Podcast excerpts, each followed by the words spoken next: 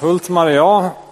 Jag är pastor här i församlingen. Det här börjar inte alls så bra. Så. Eh, nu är det stabilt. Just där. Eh, kul att se er igen. En del är tillbaka efter sommaren. Någon kanske är ny här på gudstjänst med oss i Korskyrkan. Eh, ni är alla jättevälkomna hit. Jessica nämnde och som ni vet så är det ju valdag idag. Och jag har tänkt på det här lite med med valet, alltså för vi ska prata om att välja tillhörighet. Men jag måste ändå förklara, för det är skillnad på församling och på Guds rike och på, på Sverige. Om ni inte har märkt det. när vi väljer, när vi stoppar röstsedeln i kuvertet och stoppar i den här urnan eller boxen eller vad man har nu för tiden så, så är det ett, det kallas för ett val och det kallas för indirekt demokrati. Alltså vi väljer partier och människor som ska föra våran talan i riksdagen och ta beslut för oss. så här. Men Guds rike är precis tvärtom. Det är vad man skulle kunna kalla för en eh, indirekt teokrati. Alltså att Gud väljer oss för att hans vilja ska kunna ske här på jorden. Så att vi får vara med och forma eh, Sverige och forma våra, våran omgivning och så. Och det är det här som är en del av våran vision. Vi ska se om vi får upp några bilder här på väggen. Den visionsbild som vi har haft. Jag kan ta nästa här då, där bilderna syns. Så. Vi, vi, vi vill ju vara en församling som, som berör Stockholm. Vi vill att Stockholm ska präglas av Guds rikes närvaro i vårt land. Guds rikes närvaro. Ja, men, men, för att det här ska kunna ske så, så, behöver vi också kunna förstå att vi hör ihop med Jesus förstås och att vi är här för att, för att beröra våran stad. Och då har vi pratat en del om, om det här som församling, att vi behöver vara både en, en missionsstation, det är det här axet som ni ser där, det får representera skörden som man brukar prata om, att vi ska nå människor med evangeliet och sådär. Vi behöver nå ut vi behöver gå ut, vi behöver möta människor, vi behöver påverka med Guds kraft genom oss till, till samhället där vi är. Vi började en ledarträning den här veckan tillsammans med New Life och, och Philadelphia kyrkan som vi kallar för storstad. Där vi tittar på, på staden. Och förra lördagen så, så undervisade jag om att, om att beröra staden med evangeliet och pratade om ett sånt svårt ord som kontextualisering. Alltså hur vi gör evangeliet begripligt, hur vi möter behoven i staden. Sådär. Och en, en viktig del i evangeliet är just att vi får beröra människor med gemenskap, med glädje, med Guds kraft och så, men också möta deras behov. Det är en del av evangeliet. Jag läste i Lukas 10 här själv, det här är en liten inledning till det jag ska säga sen, men, men där, där Jesus sänder lärjungarna till varje stad och plats dit han själv har tänkt gå. Och så säger han om, om, att, att de ska knacka på så där, som de hittar en fridens man så ska de bli kvar på den, i, i det huset. Och så ska de äta det som sätts fram åt dem. Så. Och så står det där att arbetaren är värd sin lön.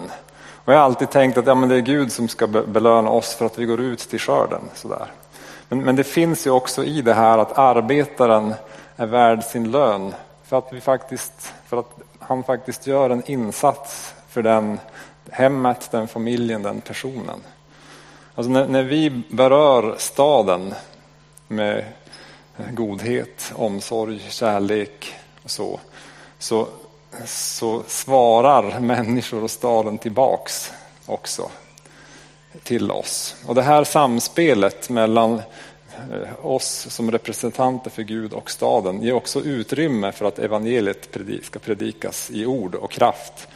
Och det är det Jesus också eh, säger. I den bibelversen så handlar det om att ge evangeliet till hela, hela staden. Alla ska få höra. Så när vi möter behov så, så, så ger det utrymme för evangeliet att predikas. Och så här.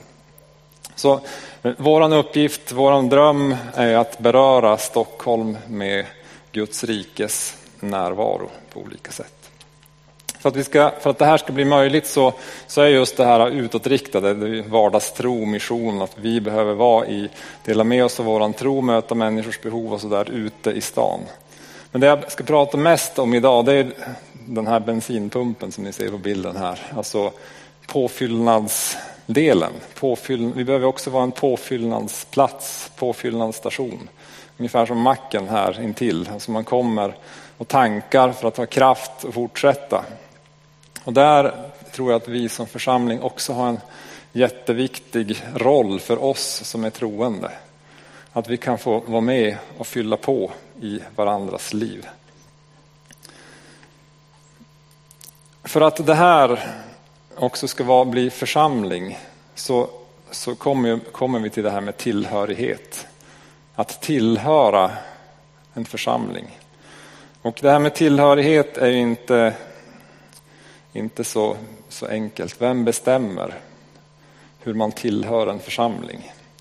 Eh, på ett vis kan man säga att det är vår styrelse som bestämmer vilka som får vara medlemmar. Så liksom det är ett väldigt fyrkantigt sätt att se på saken. Och vi har ju också skickat ut ett brev till alla våra medlemmar för vi har en jättelång lista på människor och ganska många som inte vet ens knappt vilka de är.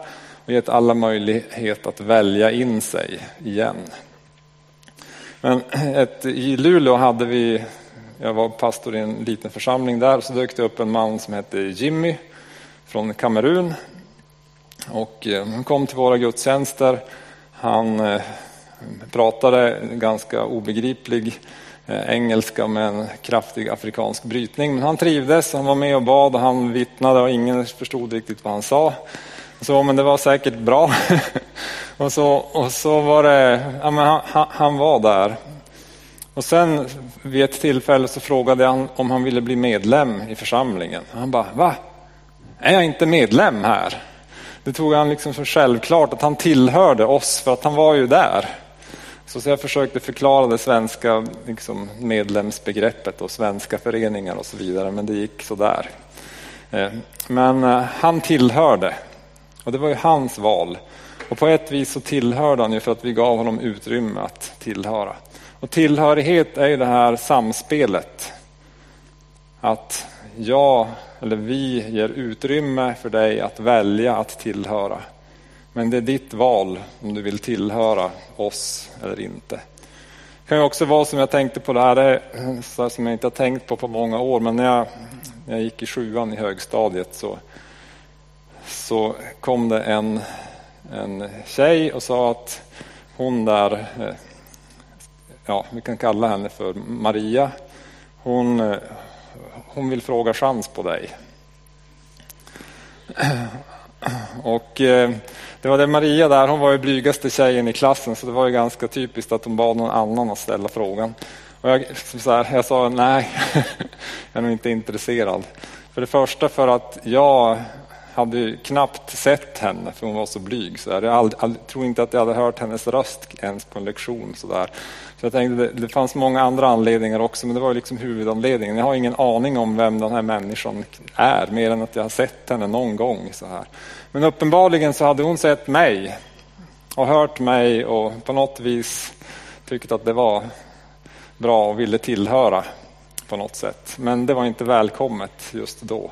Så vi, man väljer liksom tillhörighet på lite olika sätt. Och det, ja, men vi, vi behöver förstå att vi, vi som församling behöver då bjuda in människor att tillhöra. Men det är också du som är här som behöver göra ett val att tillhöra och på vilket sätt du ska tillhöra. Nu ska jag förklara en sån här samhällsbyggnadsteori för er som, som ger lite perspektiv på det här. Jag vet, inte om ni, jag vet inte om ni är intresserade av samhällsbyggnad och samhällsplanering och stadsplanering och sånt. Men jag har jobbat på Trafikverket så ni får stå ut med det här en liten stund. Så nu ska jag be Jessica komma fram här och ta micken med dig. För man kan tillhöra på, på lite olika sätt. Eh, stanna där borta. Det här är vad man eh, liksom kall, det här bygger på en teori som, som, kallar, som heter Man's use of space, alltså hur människor använder sitt utrymme. Eh, när man, man, kan, man kan använda ett utrymme publikt. När man kommer till Korskyrkan eller på en fotbollsmatch eller en konsert eller på ett torg eller till en badstrand Så, så om man vill komma liksom anonymt men vara en del av den gemensamma eh, upplevelsen så, så kan man tillhöra varandra publikt. Men då väljer man naturligt ett avstånd som är fyra meter eller mer. Så här. För man signalerar att jag vill egentligen inte prata med dig. Så där. Men, men, det är trevligt att du är här, men, men jag sköter mitt här och vi delar liksom det här gemensamma tillsammans. Om man då solar eller badar eller så. Sen det som då händer, och jag ska säga också ehm, om man tittar på publikens storlek så tenderar det här vara alltså en grupp människor som är mer än hundra personer. Liksom. För när, när, man blir färre än så, då, då, då, ser man ju alla. Och alla syns och märks. Och det som händer då är att då flyttar man in liksom i en social, ett socialt utrymme. Det är liksom det här som är en till fyra meter. Så att man kan då, är det, då vänder man sig lite mer mot varandra. Då blir det liksom så här, okej, okay, ja, du är här, ja, men hej hej och trevligt att se dig.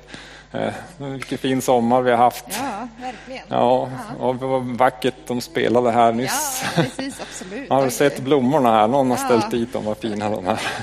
Alltså lite så här eh, socialt, ja ni fattar, sånt där socialt snack. Så. Och då skulle jag säga att vi i den här församlingen här, är, vi, vi, rör oss ju mest liksom i det sociala utrymmet. Det finns utrymme att vara här som publik. Men det är, det är ditt val hur du väljer att tillhöra, om du vill vara liksom social eller publik. Sen nästa nivå, det är liksom det mer personliga. Det är ungefär arm, armlängds avstånd så här. Det som då händer är att ja, men nu, är vi såna, nu måste vi prata med varandra. Ja, just det. Just det, måste vi Ja. Hej! Hej, vad heter du? Jessica. ja, vad trevligt att se dig. Jag tycker ja. att jag har sett dig här ja, förr. Precis, går du ofta hit? Ja, men ja. jag går ganska ofta hit. Ja, vad trevligt. Ja, det är ja, men vad, vad roligt att du är här. Eh, har du lust att hänga med på vår hemgrupp kanske? Ja, liksom, åh vad roligt sådär. att du frågade. Jag har väntat på att någon ska fråga. Ja, men vi vill gärna liksom hitta fler vänner och ja, sådär. Ja, men jättekul. Ja, så blir det ett mera personligt, personligt samtal sådär. För då, då, då väljer man att tillhöra varandra personligt. Sen finns det liksom en nivå till och det är den svåraste. När jag, jag testade det här på Jessica utan att hon var beredd och då, då reagerade hon. Vi ska se hur det går här lite nu. och det är, den, det är den privata. Alltså när man är noll till eh, mindre än armlängds avstånd så här. Så nu stod hon kvar, men jag testade när hon inte var beredd så klev vi in, så då klev hon undan. Så hon var inte riktigt beredd på det privata då. Så. Eh, och om vi nu tar det här avståndet, är, ja, men då, då, då säger man att vi hör ihop.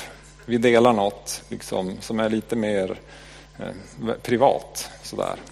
Och det, det, är den typen av relationer som man har med sin fru eller i sin familj eller med sina barn som är under 12-13 år. Så alltså man, om man är på stranden så är det då man ligger på varann på filten och inte bredvid varann. Liksom. Eh, ni fattar.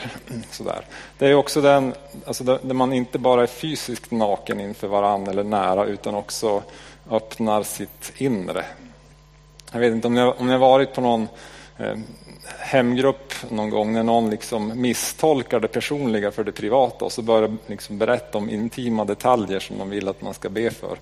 Så blir det liksom så att alla andra flyr ut i någon sorts socialt och börjar prata om vädret istället för det blir så obekvämt. Sådär. Det här är lite, vi har lite olika gränser och så där. I min hemby där alla känner varann och dessutom är släkt med varann Eh, det rör sig alla liksom i det här personliga. Så, så när man kommer liksom och ska börja prata om vädret så står de så här nära varandra, pratar med varandra. Man tycker att man känner varandra så väl. Så. Sen finns det, det finns ju två undantag som jag ska nämna också. så här. Och Det har med det här publika att göra. Eh, det ena är ju det som händer när man kommer in på tunnelbanan eller på en hiss. Så hamnar man bredvid varandra så här då vet man att det här är liksom en allmän plats fast det är för trångt. Så att jag ställer mig inte nära för att, för att liksom jag är intim med dig utan för att vi ska åt samma håll och det är jättetrångt. Men det betyder inte att jag vill prata med dig ändå utan jag har lurar i öronen och tittar ut genom rutan. Så här. Fast vi står jättenära varandra. Eller en, eller en hiss eller något annat trångt utrymme. Det andra undantaget är ju faktiskt då det här när vi, när vi måste möta någon som är professionell. Alltså ni grabbar som har mönstrat någon gång. Så här, man kommer in och så ska man undersöka så måste man liksom av med alla kläderna. Så. Eller när man ska gå till doktorn. Så. Men då, då är det allmän, alltså, då är liksom de förutsättningarna givna att här är det ändå tryggt att öppna sig. Det innebär inte, om, om Jessica nu skulle vara läkare så innebär inte det att jag har en liksom privat relation med henne utan hon i sin yrkesroll kan kliva in och säga till mig nu måste du berätta hur det är på riktigt liksom, för att jag ska kunna ställa rätt diagnos. Så, så de, de undantagen, och det är därför också som vi, vi har börjat ha sådana här små skyltar på oss där det står pastor eller förebedjare eller skattkistan eller så. Så att människor också ska veta att här är människor som rör sig också i en roll i församlingen. Tack så mycket. I, i församlingen så att människor som kommer hit som, som publik också ska kunna tänka att ja, men jag kan ta kontakt med den personen. Utan att jag måste liksom lära känna den helt privat så kan jag ändå komma och gå för, få förbön eller ta ett samtal eller sådär. Det är ungefär som att ta på sig en sorts läkaruniform eller spärrvaktsuniform eller vad man då ska kalla det. Så. Någon som har rätt att tala in i mitt liv eller göra något utan att vi har en privat relation. Sådär.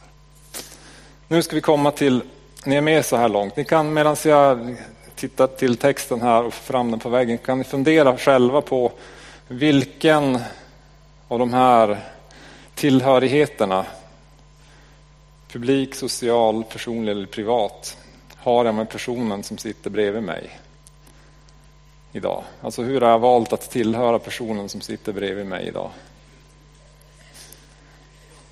Det kan, ni fundera, kan du fundera på.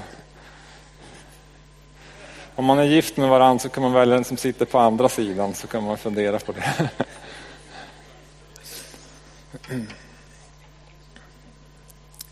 Tillhörighet. Vi ska gå till texten här. Matteus 4, 18 och framåt. När han, Jesus, när han, Jesus vandrade ut med Galileiska sjön fick han se två bröder, Simon som kallas Petrus och hans bror Andreas. De stod vid sjön och fiskade med kastnät för de var fiskare. Han sa till dem, kom och följ mig, jag ska göra er till människofiskare. Och de lämnade genast sina nät och följde honom. När han gick vidare fick han se två andra bröder, Jakob, Sebedaios son och hans bror Johannes, sitta tillsammans med sin far Sebedaios i båten och göra i ordning sina nät. Jesus kallade på dem och genast lämnade de båten och sin far och följde honom. Här är två par bröder. Eh, när man läser vidare i Matteus evangeliet och i Nya testamentet så ser man att de här, tre av de här eller vi ska säga alla fyra av de här var med bland de tolv personerna som Jesus valde ut. De tolv som han liksom, som personligen följde honom under hans vandring här på jorden. Tre av de här, Petrus, Jakob och Johannes, de var med Jesus eh, på det som kallas för förklaringsberget. När Gud talar från himlen och Elia och Mose är där. De är med när Jesus uppväcker en, flicka från de döda. De är med nära Jesus i Getsemane. Alltså de som är, de, de är liksom hans, hans närmaste. Så Jesus valde liksom dem, inbjöd dem och de, de tackar ja till den kallelsen att följa honom. Tre av dem blir, blir väldigt intima. Eh, Andreas och några till blir i den här personliga kretsen runt Jesus. Och sen fortsätter texten det står så här. Han vandrade omkring i hela Galileen och undervisade i synagogorna, förkunnade budskapet om riket och botade alla slags sjukdomar och krämpor bland folket. Ryktet om honom spred sig i hela Syrien och man förde till honom alla som led av olika sjukdomar och plågor. Besatta, fallande, sjuka och förlamade och han botade dem. Och stora skaror följde honom från Galileen och Dekapolis, från Jerusalem och Judeen och från andra sidan Jordan. När han såg folkskarorna gick han upp på berget. Han satte sig ner och hans lärjungar kom fram till honom. Här ser ni skarorna, publiken, alltså den allmänheten som kommer till Jesus. För att de vill tillhöra honom. De vill ha någonting som han har. De behöver bli botade. Och de kommer till Jesus som, som läkaren. Alltså Jesus, Eh, de kommer som publik, men det är inte så mycket överlåtelse utan de, de kommer för att få något, för att bli betjänade av Jesus. Och Jesus betjänar dem och botar och eh, helar och gör under i deras liv. Och, så. och sen fortsätter den här texten med att Jesus satte sig ner och sen börjar han undervisa. Och då kommer lärjungarna till honom. Alltså, han har inte utvalt de tolv, så det är inte bara de tolv, utan det är en större grupp. Det är inte skarorna, för det står inte att skarorna kom. Utan det står att lärjungarna kom och lyssnade. Men en, en större grupp. Så att man, man, kan se att Jesus rör sig hela tiden i det här publika, sociala, personliga och privata samtidigt. Och, och ger människor möjlighet att tillhöra han ger inte alla i, i sin vandring på jorden möjlighet att, att tillhöra honom privat och intimt och så, men, men alla ges tillträde till honom och får möjlighet att, att möta honom. Jag kan ta nästa bild på väggen här. Som församling så behöver vi förstå det här. För att eh, jag tror, eh, om vi nu är liksom Guds eh, indirekta teokrati på jorden som jag sa i början här. Om vi är Guds händer och fötter här så, så behöver vi agera som Jesus som församling. Så vi behöver betjäna skarorna. Vi behöver betjäna människor. Så församlingen, både när vi möts här men också när vi är ute på stan, vi behöver vara öppna eh, alltså i våra vardagsliv, öppna för att betjäna människor som inte har en nära relation med Jesus. Vi behöver betjäna människor som på något vis är publik men som är intresserade. Och Korskyrkan som lokal och vi som församling behöver ge människor möjlighet att kunna komma och vara här och tillhöra. Även om man eh, kommer sent och går tidigt så behöver det ändå vara en väl, välkomnande plats. För människor kan få möta Jesus här. Man kan få förbön, man kan få undervisning, man kan få vara med om upplevelsen publikt att tillbe Jesus. Och det, det kan vara jättebetydelsefullt. Jag har haft perioder i mitt liv eller när man besöker en annan stad eller så när det är jätteskönt att bara liksom få komma och vara del av, av det här stora. För Jesus är där och han berör mig i det. Även om jag inte har något samtal med någon person eller ingen hälsar på mig. Liksom sådär. Vi behöver också som församling rör oss i det sociala. Och det här tror jag att vi, vi kan ha vår styrka. Och det har varit kul att se under de här tre åren som jag varit här hur vi som församling på något vis har steppat upp lite och blivit mer välkomnande. Så där är ni alla värda en eloge. Att man kan få komma hit och känna sig välkomnad. Någon ser en, någon hälsar på, någon säger att vad vackert väder vi har haft i sommar. Och ska ni inte hänga med in och fika här så kan vi prata lite om vad vi har hört på gudstjänsten idag. Så.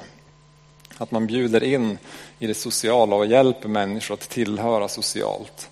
Och det är det, alltså vi är den storleken på grupp som, som fungerar bäst där. Och det behöver vi vara jättebra på att bjuda in människor i. Och fortsätta med, med det. För där kan också människor få möta eh, Jesus, få möta ordet Alltså Jesus satte sig ner och undervisade. Alltså I det sociala, ett klassrum är ett typiskt så socialt sammanhang. Där man kan lära sig något utan att ha egentligen en personlig relation med de andra.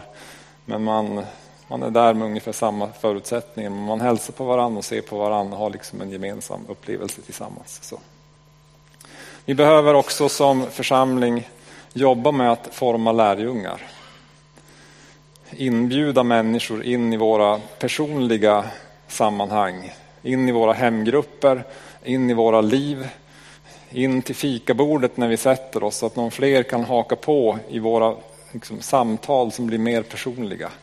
Jag nämnde i predikan för två veckor sedan att det är ungefär en tiondel av alla svenskar saknar en nära vän.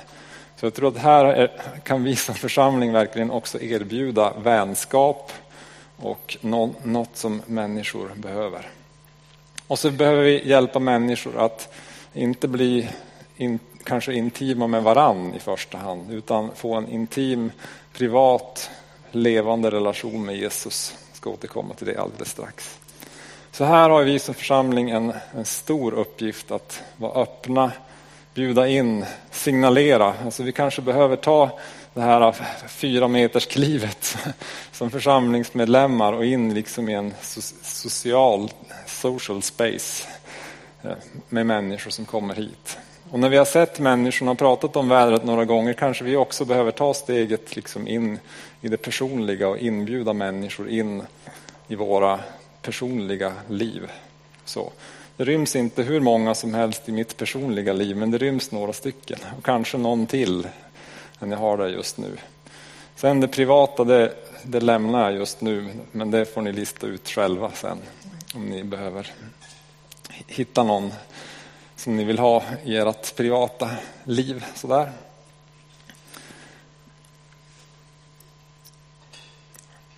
Om jag nu får tala istället för att tala till er som församling, får tala till dig som person. Så vill vi, det är nästa bild här. Vi erbjuder dig att tillhöra Jesus tillsammans med oss. Och då är frågan till dig, var väljer du in dig? Så, och det är helt, det är helt okej okay att välja in sig som publik för att bli betjänad och ta del av upplevelsen. Kanske gå på förbön eh, till någon med en, en sån här skylt på som du inte behöver lära känna jätteväl men som kan be för dig. Du kan sätta dig på heta stolen, du behöver inte säga något, du får en kort välsignelsebön. Du kan be tillsammans med någon annan vid någon rockring där bak eller på något, på något annat sätt. Du kan också göra en pers helt personlig anonym bön i någon av våra böneplatser eller sitta kvar i bänken. Det är okej okay och du kan välja in det där. Du kan också välja in dig i våran varma sociala gemenskap. Välj in dig vid fikaborden. Någon frågar, ska du inte hänga med och fika eller vill du sitta hos oss? Och välj in dig i det. Det betyder inte att du måste öppna hela ditt hjärta och berätta hela din livshistoria, men du kan i alla fall säga hur du har upplevt det varma vädret i sommar. Och så. Eller något annat, eller vad du tyckte om pastorns eh, klädsel eller något annat som inte är så viktigt. Du kan också få följa Jesus tillsammans med oss. Vi som som församling vill vara på en resa, vi vill följa Jesus. Vi vill att Jesus ska få bestämma i våra liv.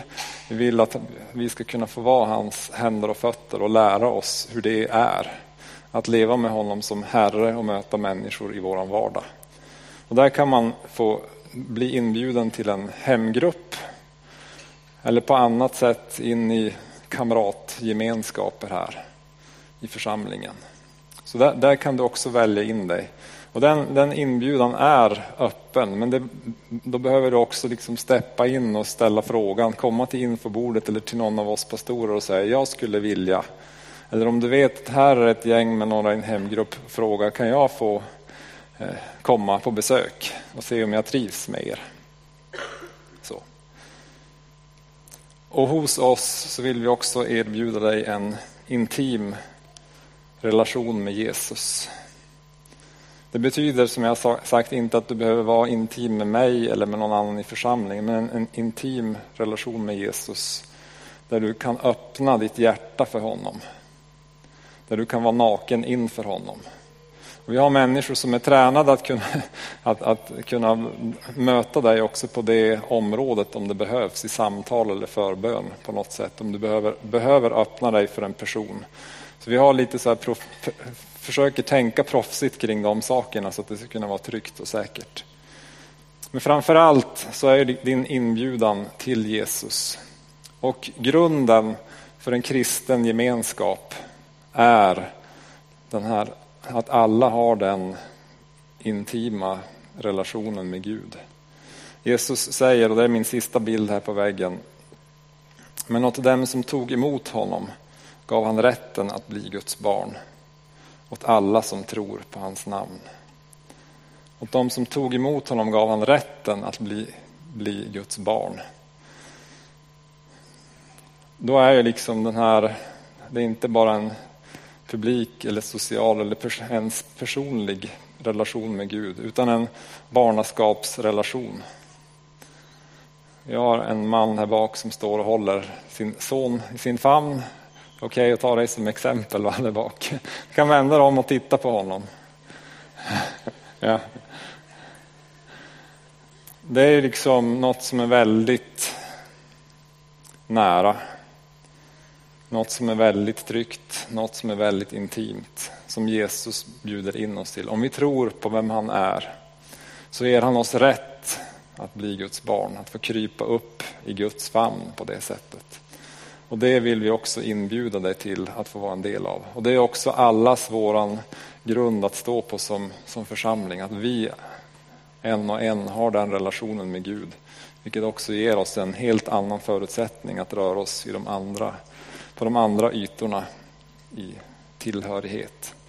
Så var väljer du in dig? Du är välkommen att välja in dig i Korskyrkan här hos oss. Herre, vi ber nu för den andra delen av vår gudstjänst här när vi ska be för varann, när vi ska tillbe dig, när vi ska be för olika behov. Herre, vi ber att du, du ska vara där och verkligen möta dem som, som vill ta ett steg och att tillhöra dig på ett djupare och mer intimt sätt. Jag ber också att du ska ge oss som är här mod att våga välja in oss och tillhöra församlingen, tillhöra din kropp på olika sätt. Hjälp oss att förstå var vi också eh, tillhör mest just nu. Hjälp oss att våga tillhöra också på andra områden. I Jesu namn.